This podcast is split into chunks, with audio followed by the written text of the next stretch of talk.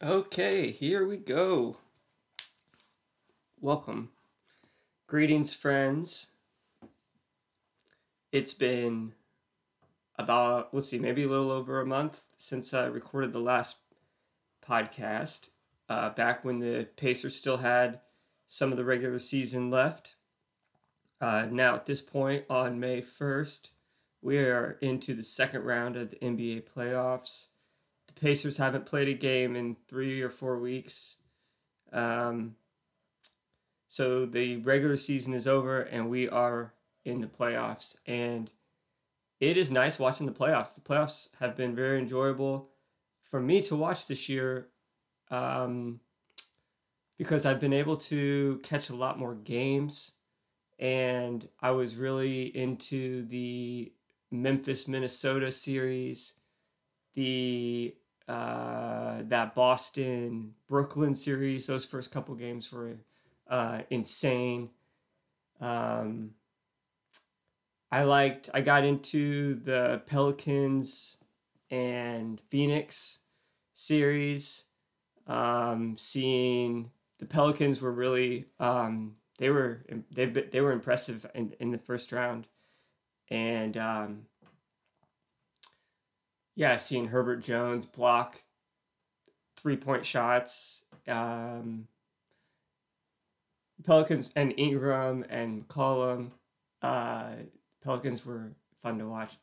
Um, let's see, did I watch what else did I really like? Uh, Denver and Golden State. Uh, that I watched a couple of those games. Um, Golden State looks really really good. They're fun to watch. Just bombing threes. Jordan Poole had a couple insane games. Um, yeah. So, anyways, there's just been uh, there's been good good basketball in the playoffs. It makes you makes you makes me miss the Pacers being in the playoffs. Um, just because the playoff games are just so much more exciting um, than the regular season games. Uh, but the Pacers are not. The Pacers were not even close to being in the playoffs uh, this season. Uh, this this this episode, I'm doing a basically just a recap of the this past season, the 2021-2022 season. And it was uh, it was a rough one for the the Pacers. And uh, it's I mean, there was stuff that was fun to watch. It, it didn't feel that bad to watch. I was still interested in them for quite a bit of the season. Uh, but man, we just lost so many games there at the end. And it's just like uh, it was bad. So the Pacers finished 25 and 57. Uh, they lost their last 10 games of the season. They were a they were a bottom feeder. They're a team that's trying to you know they finished with the fifth worst record in the league. So you know they were fine losing and they lost. The Pacers lost a lot of games. Um, and so we'll see we'll see how that draft pick turns turns out. The uh, I think it's May seventeenth is um yeah, May 17th is the draft lottery. So um that's when we're to find out what pick we end up getting. So right now we're like in the fifth spot.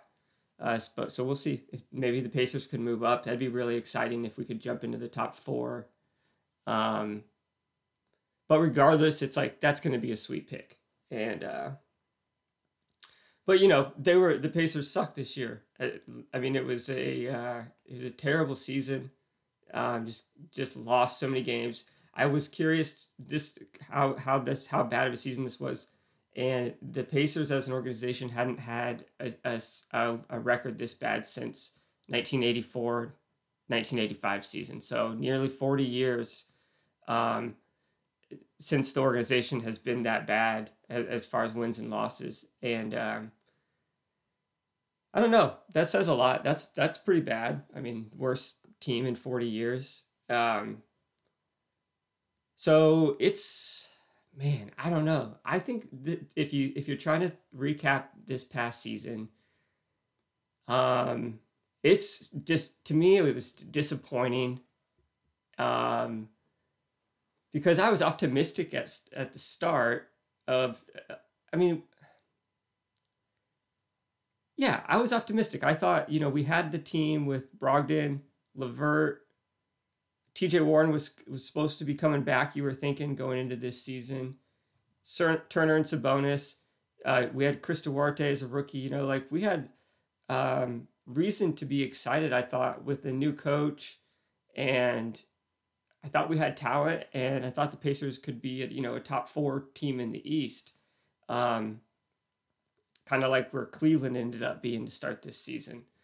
But um, I thought that you know this and this season, looking back as we're recapping it, it's like it started out pretty, uh, I would say, average to good. Um, the record wasn't great. The like the first fourteen games, the Pacers were six and eight, but they lost those first two. The first two games of the season, they lose by one point in each game to the Wizards and to the Hornets by one point. And you're thinking, oh my god, like come on, we like we could have won those two games. So then easily you could be looking at an eight and six record rather than a six and eight. Um, but what I was getting at is like, so the, the Pacers started the season and it's like those two really close losses to start the season. In the third game, they beat Miami. And Miami ended up being the number one ranked team in the Eastern Conference. Uh, you know, in wins and losses, they're the number one seed. And so that's a good win. Um, and then the Pacers, unfortunately, just this was a tough. It was a tough schedule to start the season. They lost to the Bucks, the Raptors, Brooklyn, and the Raptors, like all in a row. Um, and all four of those teams were playoff teams and good teams, and they're kind of like, uh, not the worst losses. It's just like those are tough games to be loaded in right in the beginning of the season. Then the Pacers go and win five of their next seven. Um, they beat the 76ers, they beat the Jazz. There's a couple playoff teams. Um, then they just had some close losses to the Nuggets and the Blazers. And I guess the you know what I'm getting at is like they had a tough schedule. The, the record wasn't there. I mean, but the Pacers were actually they had some they had some bright stuff going still. Um, Miles Turner, he was doing really good at that time to start the like the first 14 games of the season. He was averaging 14 points, eight boards, uh, three and a half blocks a game, shooting 40% from three. He was looking good. Sabonis was doing his thing. Duarte looked good. He'd started those first 14 games. Uh, he had like three or four games above 20 points. Um, Duarte looked good to start the season. And I don't know, even though the, re- the record never really was there, I just felt like at the beginning of the season, there was still hope for a while. But then something happened around like that 14 game mark. I don't know, basically by December, uh, there was already news, you know, the Pacers were in trade rumors like in December about anybody's on the table. And when you hear that news, you're just like, oh, okay, well, this is obviously done. Um, there's like no turning this around. And I don't know. I mean, I think at the end of the day, it's like I'm glad it happened because I feel like we have, uh, with what we got back in return for for trading, making the trades we made this year, I feel like it was it puts the organization in a better spot. But I don't know. I just felt like we get, we had to give up like whatever we had, like the talent that I thought we had, which I thought was enough talent to be competitive. Like I don't know, and but it just obviously wasn't. And so what for whatever reason, LeVert, like Brogdon, uh, you know, Turner, Sabonis, like that core of guys was just nowhere near compatible enough to uh, make this team any good. Um, so they had to blow it up, and and they did, and it was time because once you hear the trade rumors in that December timeframe, then it, it just I, I'm probably being a little dramatic, but I just thought it like the play. Ever kind of reflected that like the to me this team just had no chemistry and they had no identity as to like what they were and like how they fit together and I thought there were some good individual moments, and and in a weird way, it almost felt like I'm more optimistic about our players, even though the season was horrible. Um, like I feel I feel good about Oshae Brissett, but I don't know if I would have if we were winning and maybe he wouldn't playing as much. I don't know, but basically that that core of Sabonis, Brogdon, LeVert, and Turner, it was it was over. Um, and the what you know what we ended up doing obviously was trading Domantas Sabonis. We traded Caris LeVert. We traded away Jeremy Lamb, Justin Holiday, Torrey Craig. Um, and so really just like, hey, you know, we're moving on from this from that core. That's nothing that's not what the direction we're going. And um, I just want to, you know, it was uh, I think it's better for the Pacers to have Tyrese Halliburton than Domas Sabonis, but it's hard to see Sabonis go because he was a he was a he was a household favorite. Like Sabonis was that guy that came in with Vic. He started off off you know he started on the bench, and I just remember right away he every time he came in it was like he was so productive. He he'd get eight rebounds you know in 20 minutes of action and you're just like man if he just played a little bit more and so like the first couple seasons with the Pacers, he, he only got he was came off the bench. That's when we had uh, Thad Young. Um, you know, and but it was nice. Sabonis was nice. I liked you know he brought uh, to me it was fun to watch Sabonis play. I liked how he could pass the ball. Uh, he set awesome screens to free guys up. Um,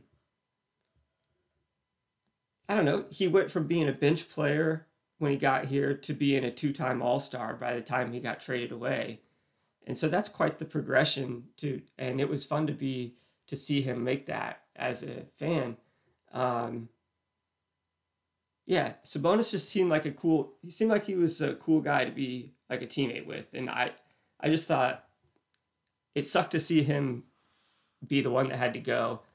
Um, but I think Halliburton is just a more he I think Halliburton has the potential to be an overall more dynamic player than than Sabonis, and that's what uh, that's what we're hoping for. So, um, yeah, I, I think you know bringing in Halliburton, you know, you're you're shaking you're you're really shaking up the roster. Um, but that's how it goes. And uh, the team was dead, you and you had to. So I think it's I think it's good. We're rolling the dice on Halliburton, 22 years old, uh, six foot five. Next year is going to be his third year in the season, eh, third year in the league.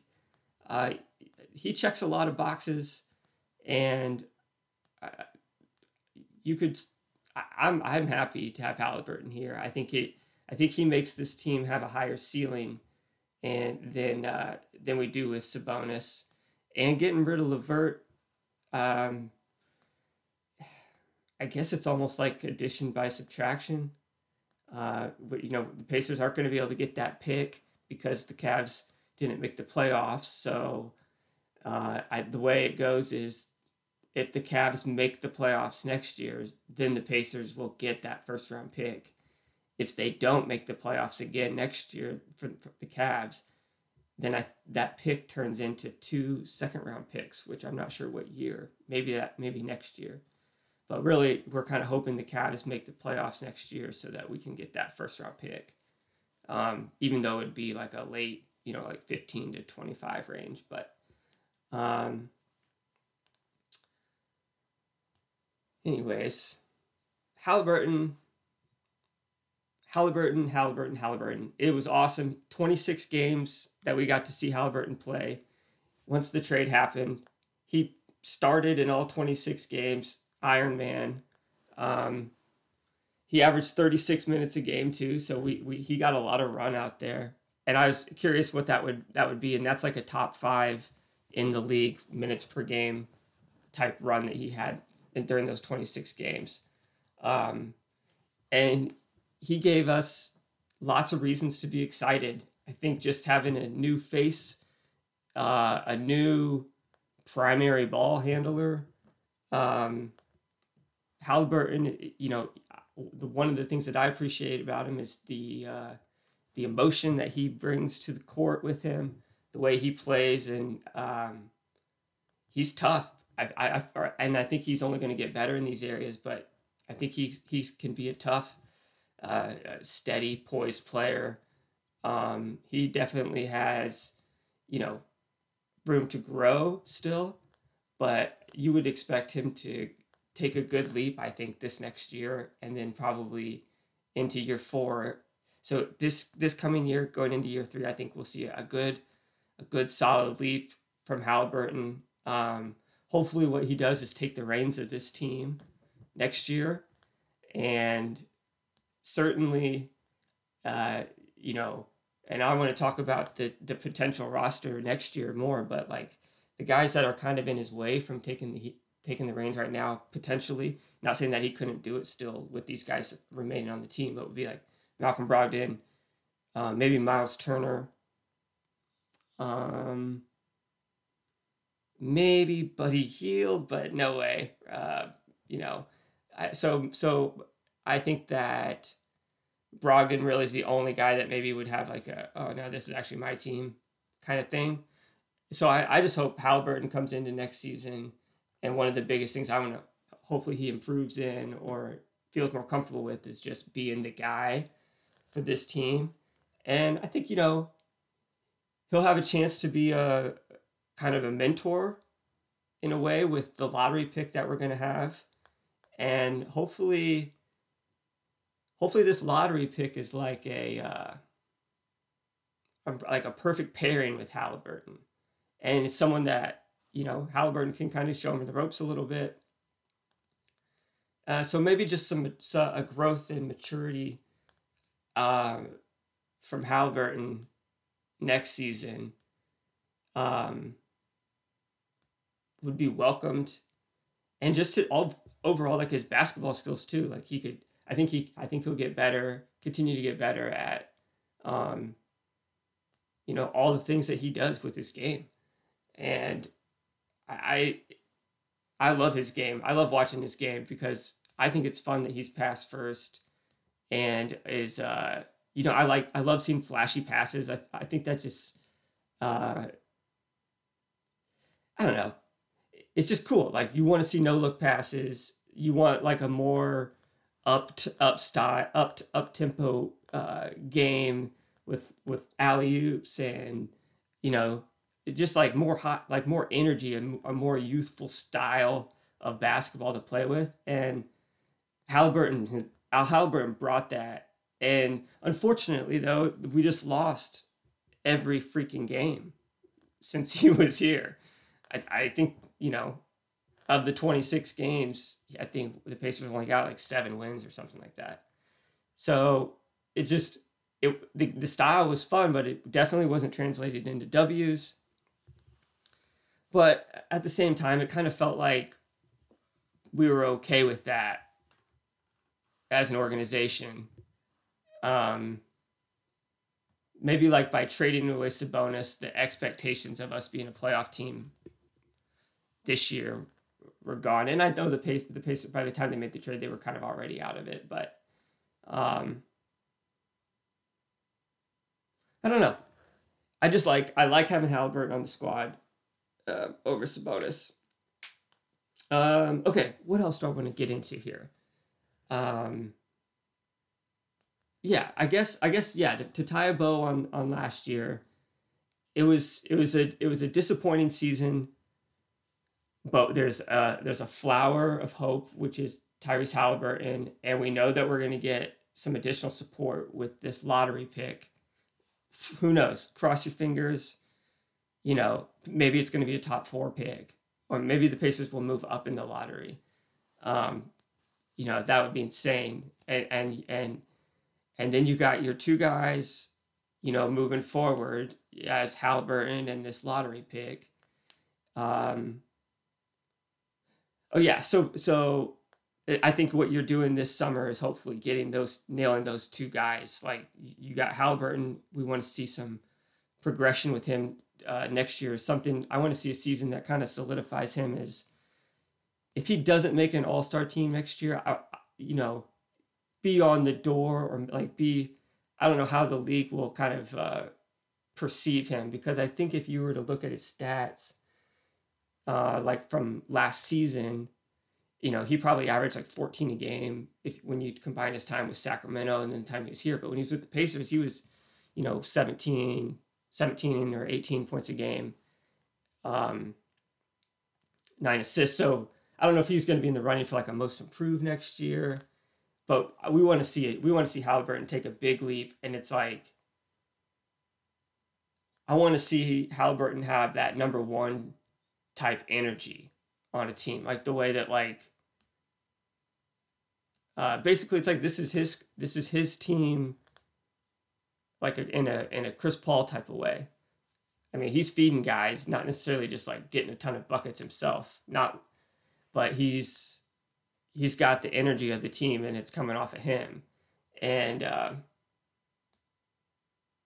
I don't know. I know that's a lot to, to ask of someone, but at the same time, it's like we did trade away Sabonis for Halliburton. So we're kind of like swapping best player for best player. And, you know, one of the things that Halliburton said in his exit interview was, you know, that one of the things is that you can always that you're thankful for is when a team is asking more of you and um, another thing that he said in that interview that i thought was interesting and it makes me question or wonder like exactly what the pacers are going to be doing this offseason and how much how much of the roster are, they going to want to shake up is shit what was i saying oh i was talking about halliburton um, well, shit. I don't know. I mean, I just lost it. Um, well, damn. Okay. It was about, I remember what I was going to say about Hall- Halliburton. It was the quote that he had in this exit interview about wanting to make the playoffs and how he hasn't made the playoffs in his first two seasons in the NBA. First year being with Sacramento, second year being last year with the Pacers. And so, if Halliburton wants to make the playoffs next year, then I'm all on board because it's like let's go for it. I think you can look at this roster that we are projected to have going into next season. And this is full blown homer status because I'm going to look at everything with a glass half full approach going into the new season. But Halliburton wants to make the playoffs. The Pacers want to bounce back. I think I think that they want to or let's just pretend that they wanted to go right back aiming for the playoffs again next year. Um, what do we what do we actually have? How good how good could this Pacers team be going into next season? Well, uh, let's just assume that we basically just keep what we currently have, and you got Tyrese Halliburton, Malcolm Brogdon. Uh, now, in a perfect world, Malcolm Brogdon has accepted some type of lesser role, more of a mentor maybe to Tyrese, and then also on the court, playing off ball quite a bit more, but also attacking when he needs to attack. Ultimately, I I'm gonna make a case that Brogdon needs to not be on the team going into next season. Just trade him for whatever you can get, because I don't think that Brogdon is in a spot where he wants to do the things that I think we would need for the Tyrese Halliburton era Pacers to advance as far as as far as they can in their progression next year. And I think I think Brogdon kind of just it's kind of like just this weight on top of that that we just like yeah we'll be okay probably if we keep him for a little while. Maybe we trade him maybe trade him later on or maybe i don't know. Maybe we can still i i do think that brogdon helps us win games next year. So i mean that's without question i think you're definitely losing basketball talent in a malcolm brogdon trade because we're not going to get as good of, as, as good of a current player like for this season um, in exchange for Brogdon. Because I think just I just think the Malcolm Brogdon market is probably pretty low right now. It'd be different if the Pacers were like in the playoffs and he was contributing on like a winning playoff team, like at least like we win like a series or so. Like imagine peak like what do you think like what could peak Turner, Sabonis, Warren, LeVert, Brogdon? I mean, if the, all those guys were humming and it worked, then I could see a world where like they they win a playoff series, but it did not play out that way. So Brogdon, you know, it's he's not he's not necessarily a winning player anymore because last two seasons the Pacers have sucked. I mean, bad, bad last two seasons. Um, and so I think it was definitely time to pull the plug on the current roster for whatever reason it just wasn't working and i think that i think that uh, oh it was in the exit interview that malcolm brogdon did where he had a quote that was basically like when you make monumental changes the way that the pacers did this past season he was basically like there's more moves to be made you know and it kind of to me made it sound like he was expecting to be traded. Um, I hope that if if that's actually true, that I hopefully that's the case, and that actually is what happens, and, and it's not like, uh, there's like the trade market. There's like we couldn't get anything for Brogdon, so we are gonna hang on to Brogdon, or maybe there's a reality out there where Brogdon and Halliburton and Carlisle are like, yo, uh, this we want to make this work right here. Like we have a chance to be pretty special next year. Now, special I'm putting in quotes, but it's like because how how good could this team actually be? But Brogdon, when he's on the court, is a good player, and I think that let's just in this reality that it could actually happen, but it would be it's glass half full approach. Halliburton and Brogdon are like awesome in the backcourt together. Then you got Miles Turner, you know, anchoring the defense. Miles Turner in a contract year. Miles Turner, I would say, entering his prime. You know, he's gonna be he's 26. Um, he's gonna be the lone center. And in Miles Turner's exit interview, he had a quote about, or I'm quoting him, where he said something along the lines of being, um, like this is what he's this is what I've been waiting on, being the lone five essentially. Like he's ready to, you know, no Sabonis is not there.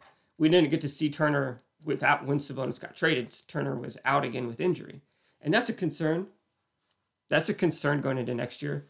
Um, same thing with Brogdon. Brogdon had did Brogdon played like thirty some games last year. He missed half the season, and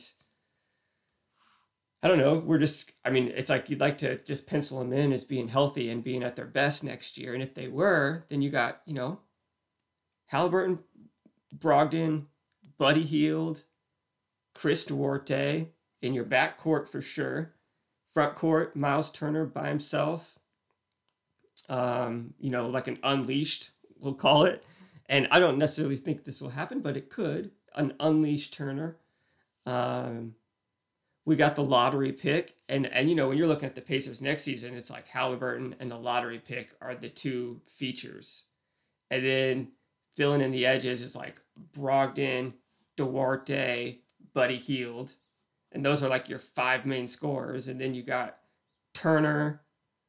Um, I think you know you keep Goga around, Oshae Brissett, T.J. McConnell. Um, who else? Oh, way up there, back way back up, Isaiah Jackson. So Halliburton, the lottery pick, Miles Turner, Isaiah Jackson, Buddy Hield, Malcolm Brogdon. Like, I think there's quite a bit of talent right there.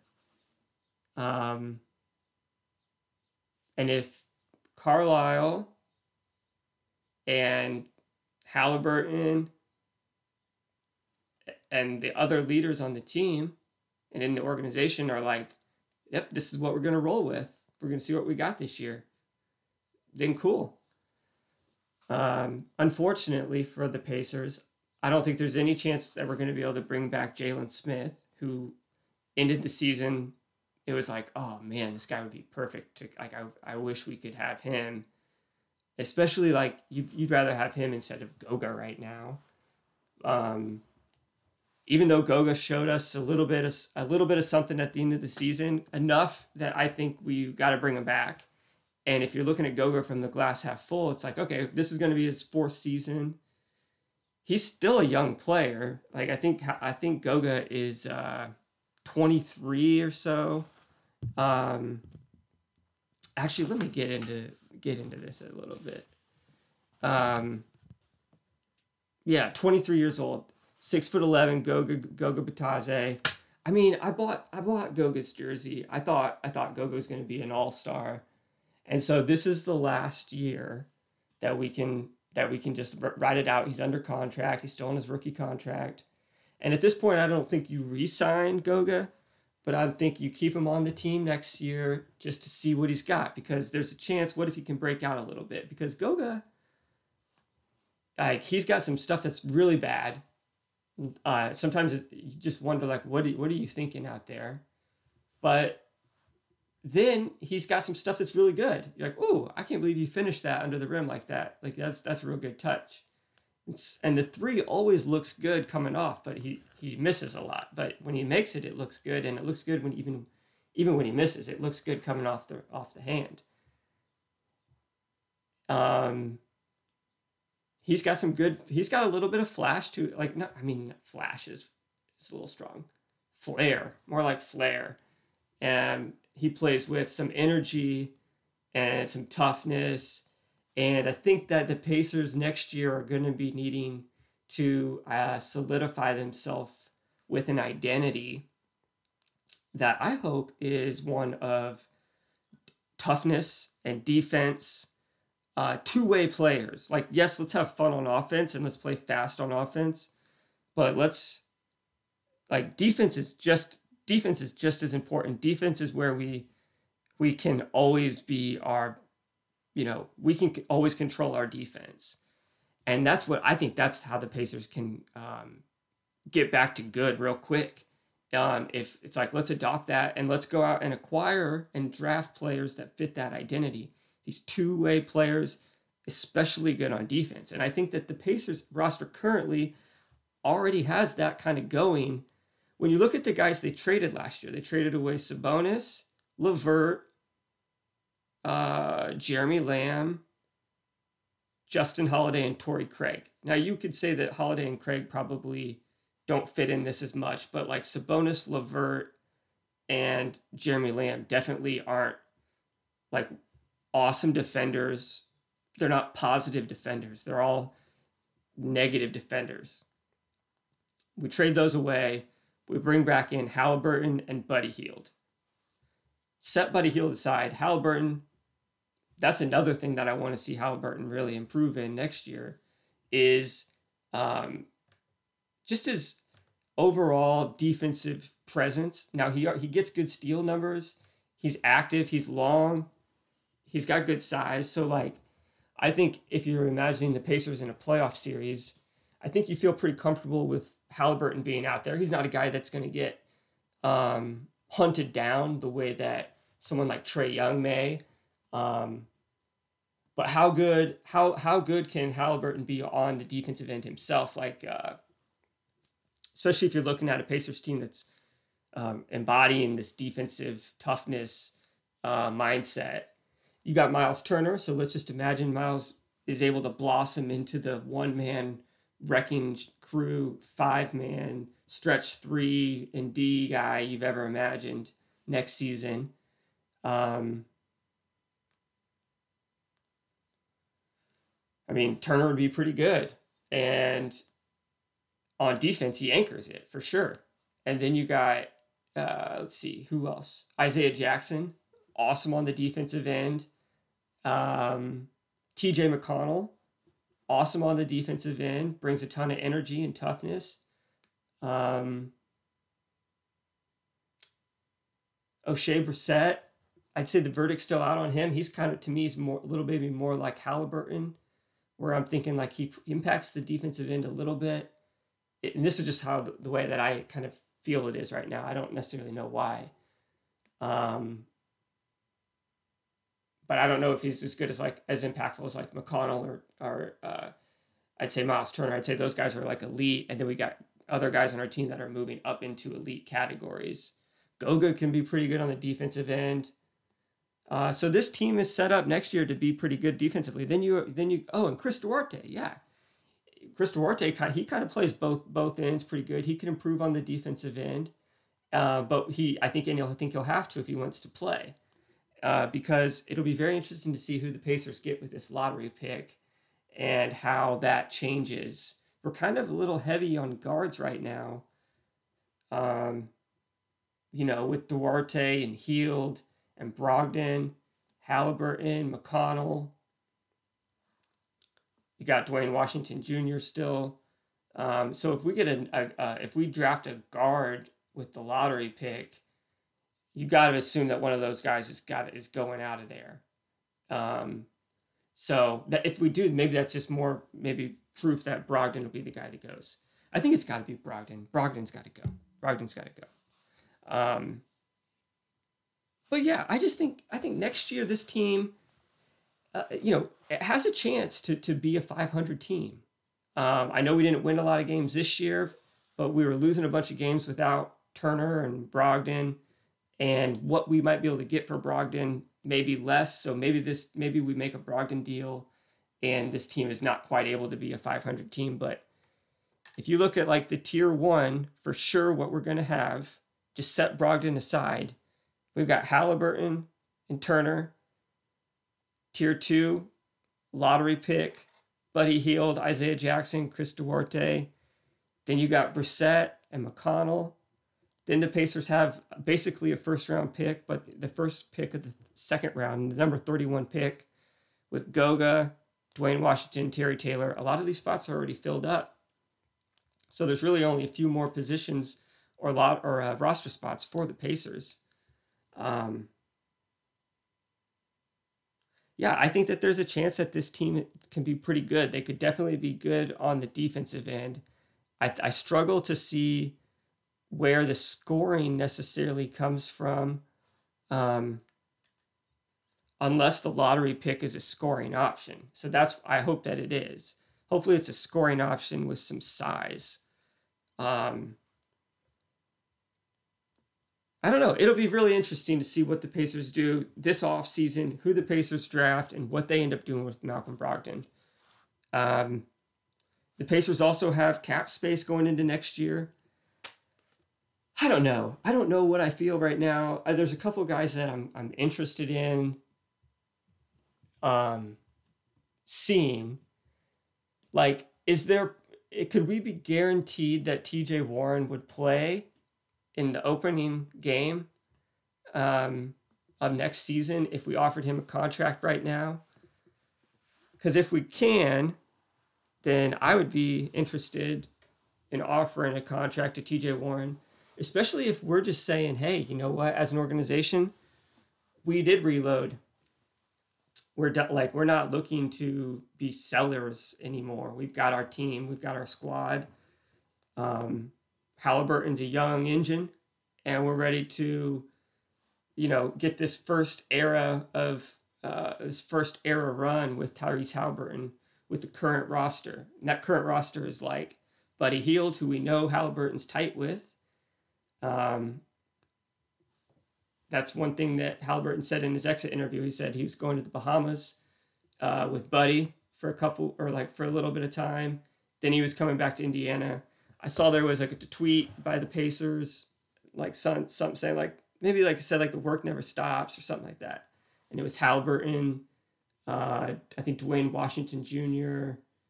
Man, I don't remember who else I saw. Maybe I know. I think I saw another player. So, but it looked like they were in Indianapolis, um, working out together, which is which is cool. Um, Haliburton said he wanted to be part of the 500, so he's probably in town for a while. Um, and I think that's good. I think that this team, one of the things that I noticed watching um, quite a few of those exit interviews was guys like Oshae Brissett, um, Isaiah Jackson, uh, specifically those two. I remember using these words, you know, talking about this team needing to have a new identity and they're establishing their identity and that starts like right now already is what Brissett said. Um, and I think that they and both of those guys were talking about defense and and and basically toughness being part of that identity. And I think that that's I think that's a smart well I mean just off the top of my head here it's like I feel like maybe that's an option that makes sense for this team and this like roster currently constructed and the type of player we have. Like Haliburton, he gives you an interesting dynamic being a six five point guard and thankfully not like a six two point guard, or you know where he has the size where it's like you could still be a dominant defense, um, and have Haliburton out there and him be contributing positively to the defense because of his size. I think. I think. Um, and when you already have Turner and you already have Isaiah Jackson, um, I mean, those guys are good. Those guys are really good rim protectors.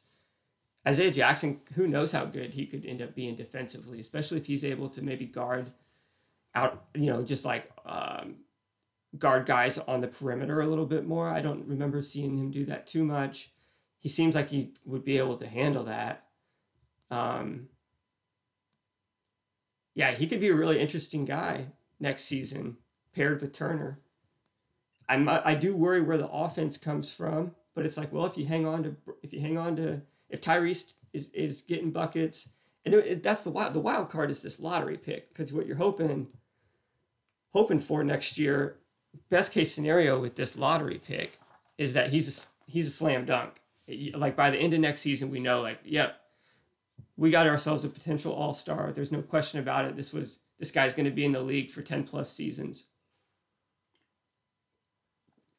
And hopefully, him and Tyrese have formed a uh, an energy together, a one-two punch. That they they get they, they, those two feed off each other, complement each other well, um, in in a in a relationship in a bond that you feel like uh, it can stay together for five to seven seasons. You know, like that would be the best case scenario for the Pacers if if we could actually be title contenders. Because you're, I mean, and I know you got a lot weighing on that, but it's like if Haliburton can be a number two option, maybe number one option, maybe number two, certainly number three, but but more like a number two, like for sure he needs to be. And then you got this lottery pick who could be a number one option. That's what the Pacers have got to go for. You've got I think you have to go for a home run draft pick wherever you get wherever you land. Even if it's like six or seven, I think you got to swing for the fences for whatever's there. And if that's Shaedon Sharpe, for sure. If that's that guy from Arizona, then it's him. I don't know. I've got, I'm interested still just in a, in a guy that you swing for the fences for and, and a scoring punch uh, is that I think Jalen Hardy or Jaden Hardy. He played for the G League Ignite team, but I saw his numbers weren't that great. But anyways, um, he'd be somebody I'd be interested in just as like a home run swing kind of player. But uh, I don't know what else to uh, what else to say about that necessarily? Best case scenario, Tyrese Haliburton next season, 22 years old, going into his third season. He shows us that he can be the best player on a winning team. That's just where we are next season. Not necessarily a championship team, but a 500 team uh, a playoff team, even if it's a seven eight seed, that's fine. This is just like I think next year expectations. Um, hopefully, Haliburton shows us that he can re- he can truly make his teammates better in a winning situation. It's one thing to get a bunch of assists when you're losing. It's just like it just poos on all the stats. It's so hard to just get excited, even though the stats are exciting. It's just hard to get excited when you lose your last 10 games you lose every you lose all every time you play you lose. And so um you can't look at this i i have a hard time looking at stats that much but that being said next season same type of energy that Haliburton's given now it's just hopefully translated into w's. Um but he's getting his he's getting everybody better. Guys like the lottery pick guys like isaiah jackson take a leap Chris Duarte takes a leap. Miles Turner takes a leap. What if best case scenario, Miles Turner, he does have he ends up having a career year next year. It's a contract year for him. He plays the season injury free. Maybe he partakes partakes in a, in a little bit of load management. I don't think that's the worst case scenario. I think the Pacers should look look at doing that this season, um, especially with the depth that we kind of have with Isaiah Jackson being able to play center. You got Terry Taylor. I think I should have said Goga Bitadze before Terry Taylor, but I don't know who's better at this point. You know, Terry Taylor's fine. Um, I think he makes sense a little bit, uh, but not. I don't know if he can play in the playoffs. Um, but you know, back to Miles Turner, he just established reestablishes himself as a as an elite defender. That's one thing he said in his exit interview, where I was kind of like, "Damn, Miles, okay." He was like, uh, I want to remind everybody who I am. It's like whenever you miss some games, people start sleeping on you and forgetting what you do. So he wants to go out there and reestablish whatever dominance he thinks he has, or, you know, um, whatever that means. I think uh, Turner's an interesting guy, an interesting player where it's like, my heart says like just move on from Turner.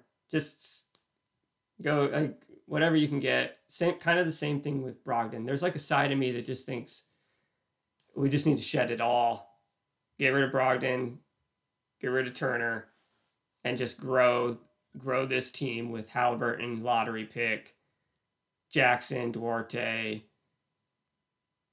You know, you could hang on to guys like McConnell and Hield for now. I mean, those those are good teammate guys, good vets, um, young guys, and then maybe you're still bad next season. That's the thing. If the Pacers cut ways with Brogdon and Turner this year, then I would change the the the hopes that they would be a 500 team and, and lower those expectations. Even though I would still want to see significant growth from Haliburton and all these guys, but maybe they don't maybe they're just going to if they move on from Brogdon and Turner, maybe the Pacers are going to be so young and so inexperienced, they're just not going to be able to win a lot of games, but they might still have a fun, respectable brand of basketball that they're putting out there, and the wins might not tally up that much, but the, you'd be able to see fight and you'd be able to see signs that they could be a team that's on the other side of that, uh, you know, the team that is actually doing the winning, the team that's a 50 plus win team, you know, uh, ready to do, you know, ready to compete in the playoffs. Because you never know in the playoffs, like guys get injured. Like the this year, the Bucks lost Middleton, and it's like, I mean, do they? That's a. I mean, I don't know. You know that it just makes the odds way or makes your chances of, of beating teams. The variables are way higher with these injuries. Um, so odds are the Pacers would also have injuries, but let's just pretend they didn't. There's a chance. I mean, I could see this team being decent next year. Um, you know, and if especially if Miles Turner has a breakout season, we'll see if it happens. I don't know. Um, you know, with uh, with Isaiah Jackson, another guy looking for a breakout season. Um, he had, I think he had a really good rookie campaign. Um, I think he should like one of the things that would be awesome next season at the end of it after for Isaiah Jackson is that we can just label him a defensive enforcer as an elite shot blocker. Um, whenever you're looking at this team identity moving forward and looking at the identity of uh, the trait of toughness and defense, I think Isaiah Jackson is a guy, a role player. I think safely a role player. There's still potential that he's more, but safely a role player who embodies those two things, um, brings the energy. He's a lob threat. I would love to see like I would love to see a team where it's like maybe Isaiah Jackson doesn't start, but sometimes he starts because we're resting Turner. And if we keep Turner, if we don't, then let's just get all Isaiah Jackson and see what we got. Um, which isn't a bad, and that's where it's like, okay, maybe we lose some games next year that we could have won with Turner and Brogdon. Maybe we lose those because we're going with Jackson and Duarte. You know, um, okay, as long as like Duarte and Jackson are showing us good things, like that could be a positive, even if it doesn't mean the Pacers are winning many games next year. Which would also mean that we get another decent draft pick, which would be a good thing. But still, now you're talking about a team that's super young. Um, and there's potential that just maybe like we don't have anything. We think, you know, because we just lose all the time. I think it's important to start winning some games soon. Um, I don't want I don't want Haliburton's first two or three seasons to just be Pacers as bottom feeder teams. Um, I don't think that's good for him. I don't think that's good for the Pacers. Um, I think we should be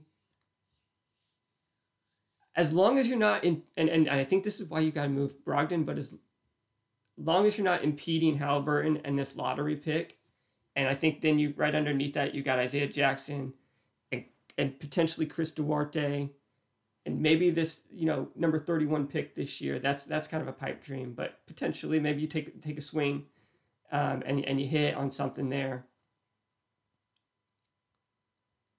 You know, let's let's go. Let's see what we got and the next era of the Pacer basketball is here. And so I'm all for it. And uh, I think that Isaiah Jackson, you know, this is kind of blasphemy because of how great of a player Kevin Garnett is or and was. But like in a dream world, like Isaiah Jackson, he has a lot of similarities to Kevin Garnett. And I've noticed just listening to Isaiah Jackson in some interviews, like post game interviews or pre, you know, post practice interviews or whatever, um, he kind of has this sort of like fuck you energy that I think is so valuable to have on a team in the playoffs. And um, I think that re- it reminds me a lot of the way that Kevin Garnett had that energy. And, you know, Jackson's just kind of, he's pretty blunt about things and um, we'll see. I you know he was young. He's only 20 years old, um, but he's he's he's shown some flashes of that he he could be really good, and so I'm excited. I'm really excited about Isaiah Jackson next year. I'm really excited about Tyrese Haliburton next year. I'm really excited about this lottery pick that the Pacers have next year. Um, I'm also really excited about Chris Duarte. And Chris Duarte showed us flashes last year that he can ball for sure six foot six, so he's got some. He's got a slightly better than average size out there as a two guard. Has the ability to probably be a three guard. What I want to see, he's 25, um, but you know he was late to basketball in a sense, and he's been getting better every single year. And so hopefully we just see it again from from from Chris that he gets his game tight, tightens it up a little bit, little tighter tighter handle, just like just get a little bit closer to being like a a B minus Klay Thompson type player, and that's good. That's good for the Pacers. I don't. Best case scenario, Duarte is able to turn it up even more, and he's like a B to B plus Klay Thompson, and he ends up being potentially, depending on who the Pacers draft, you know, maybe Duarte is the starting shooting guard. Not that it necessarily matters, but maybe he's a starter, or maybe he's our sixth man. But regardless, I just hopefully he he next year he figures out what that role is, whether that's us be, needing him to be like a 15 to 20 point scorer or being like a 10 to 15 point scorer off the bench. Um, I don't know. We'll just have to see. But I think Duarte has a lot of room to improve, and I think he he at least mentally I think embodies that toughness, and also he plays with energy and passion. Uh, I think that's got to be things that you're looking for. Same thing with Isaiah Jackson. Same thing with Tyrese Haliburton. And all these these guys that I've named already. I think you you got to make sure that you get that from the lottery pick too. I want a guy that has some energy to him. Um, not not a smooth like I don't know. I guess it just all depends. It all depends on how good he is. It's like if it was somebody like I don't know if they got somebody who's kind of more like soft and then but the Pacers were winning. I'd be like, oh, this is cool. Uh, but with Duarte, it's like, all right, healthy season. This first year was a little uh oh, uh, you know, a little uh oh. What do we have here? Um, but hopefully next year he shows that he can be an above average three point shooter, just improve his game in general, just a little bit. Even if it, I mean, even if all he is is a role player, I think he can play in the playoffs. Same thing with Isaiah Jackson. I think he could play in the playoffs. Um, if not this year, in the next two to three years. Now, I'm t- I mean, I'm not just talking throwing throwing dates and stuff out there, but just like I think Duarte. I'm just saying these are guys that are like I think you're building building with if you're the if you're the Pacers. If I'm the GM, I'm looking at Haliburton my lottery pick as those are my guys. Then I'm looking at complementary pieces, and it's like Isaiah Jackson, Chris Duarte. Um, those are really the guys I think you can lean on right now. Um, going into next season, you could throw in Turner and Brogdon, and that makes the team really good. Another layer of that is Buddy Hield and TJ McConnell. Both of those guys I like. I like those guys as vets way more than I like Turner and Brogdon as vets. I think Turner and Brogdon are kind of in the way in some in some in some ways. Um, whereas Hield and McConnell can just kind of be uh, scaffolding for Haliburton, lottery pick, Jackson, Duarte. Like I, I mean, Buddy Hield's not going to take a backseat to Chris Duarte, but T.J. McConnell will, um, and I think Hield and, and Duarte can can. Which I don't know. It just depends. That still might be a little crowded. Then you also got. I, I'm I'm kind of excited about these two guys. I, I think that there's potential next year. Maybe one of these guys turns out to be a player that you could play in the playoffs. I think that'd be best case scenario. And I'm talking about 24 year old Oshae Brissett or 23 year old Goga Bitadze. I mean, if if either one of those guys can can be part of the team, that that would be a, a really really uh, solid thing. And then kind of, I mean, so Oshae Brissett and Goga Bitadze, that already puts you at 10 roster spots. Then you got Terry Taylor and Duane Washington Jr., so there's 11, 12. You're going to have the number 31 pick at 13 and then basically you have two picks you got two spots left as if you're the pacers as to who you want on this team. And that's what's going to be super interesting about this uh, off season is how the pacers end up filling out their roster. I like i think that there's a world where maybe they go tj warren. And then also i heard and i saw a video of Edmond sumner doing a really sweet dunk. And i mean i would be okay with bringing back sumner and tj warren. I know that those that's probably more just like fanboy stuff. But they give you more. They, I mean, they give us some scoring it potentially, and especially if they get rid of Brogdon this year, I think that there's some shots that Warren could absorb. And I don't know. I just like Sumner. I, I, I mean, maybe Sumner can be an improvement over Duane Washington Jr.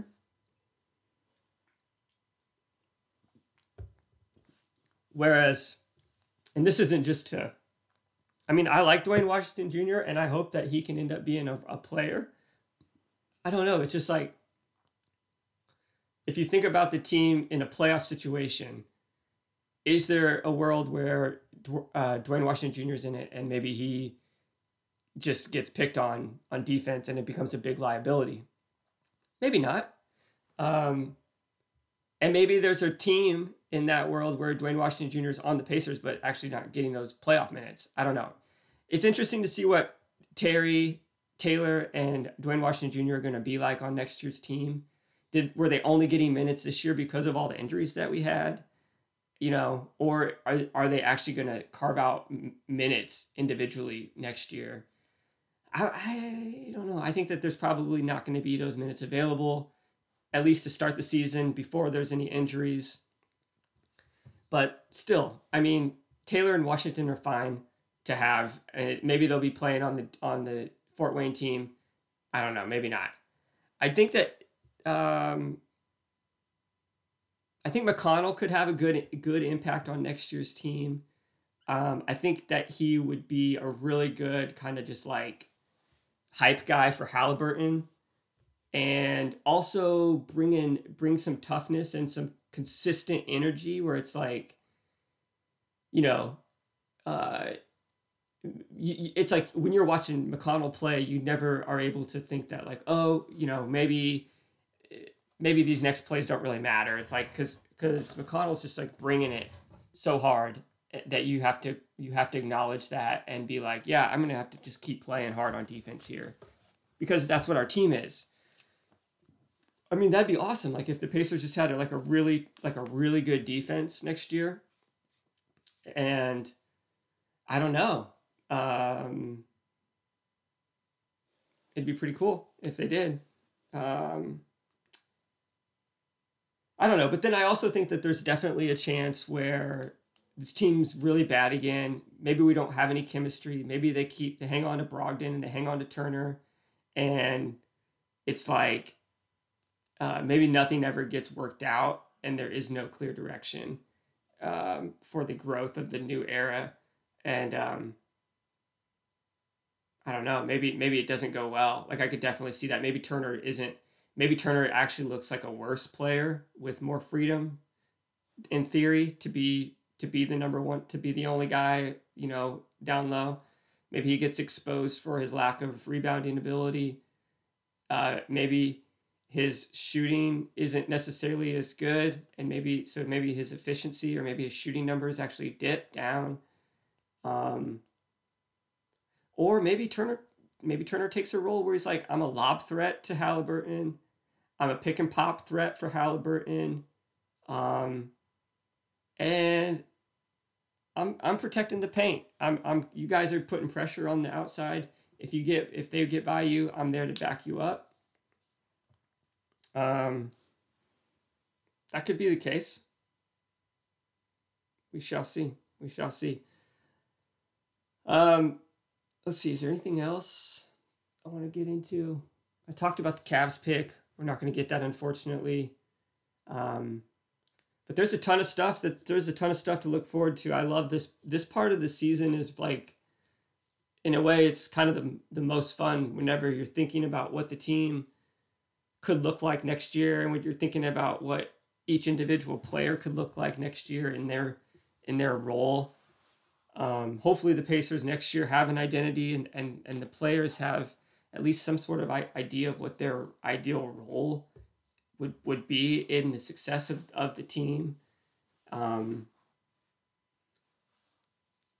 I'm putting a lot on Haliburton, and in some ways, I feel like I'm not sure that that's the best idea. I, I don't know if Haliburton can carry that much weight um, because of just the level of talent and and the the strength of a lot of other teams and other competitors is like Haliburton could be really good, and I think the Pacers could still lose a lot. Um, he's going to have to be great for the Pacers to win a lot. And I think that's where it's like, we're not sure he's great. We hope he's great. We knew that Sabonis wasn't going to be great like Sabonis was always going to be a number two on the best on the best team or three.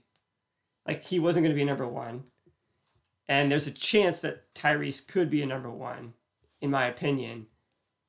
But even if he's not a number one, if he's a number two, that might be okay.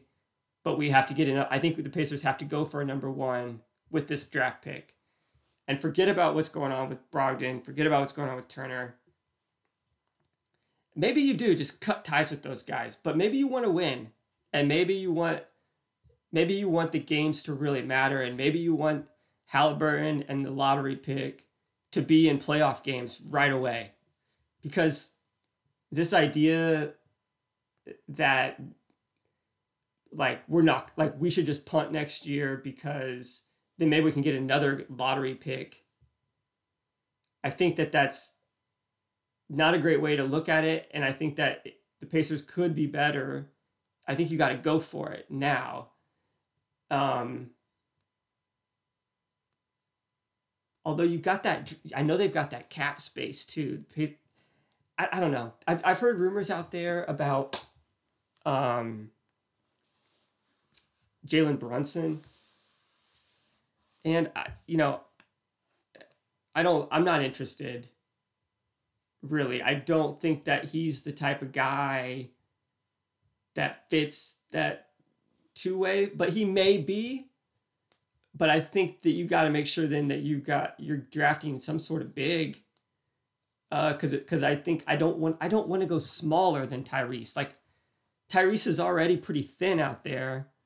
I just I, I know that Brunson's sturdier. But I think it's like I just like the idea with you got Jackson playing behind Haliburton. I, I want a team where Haliburton, unless he makes drastic improvements, like is almost my worst defender, but he's got enough size where he can cover for it.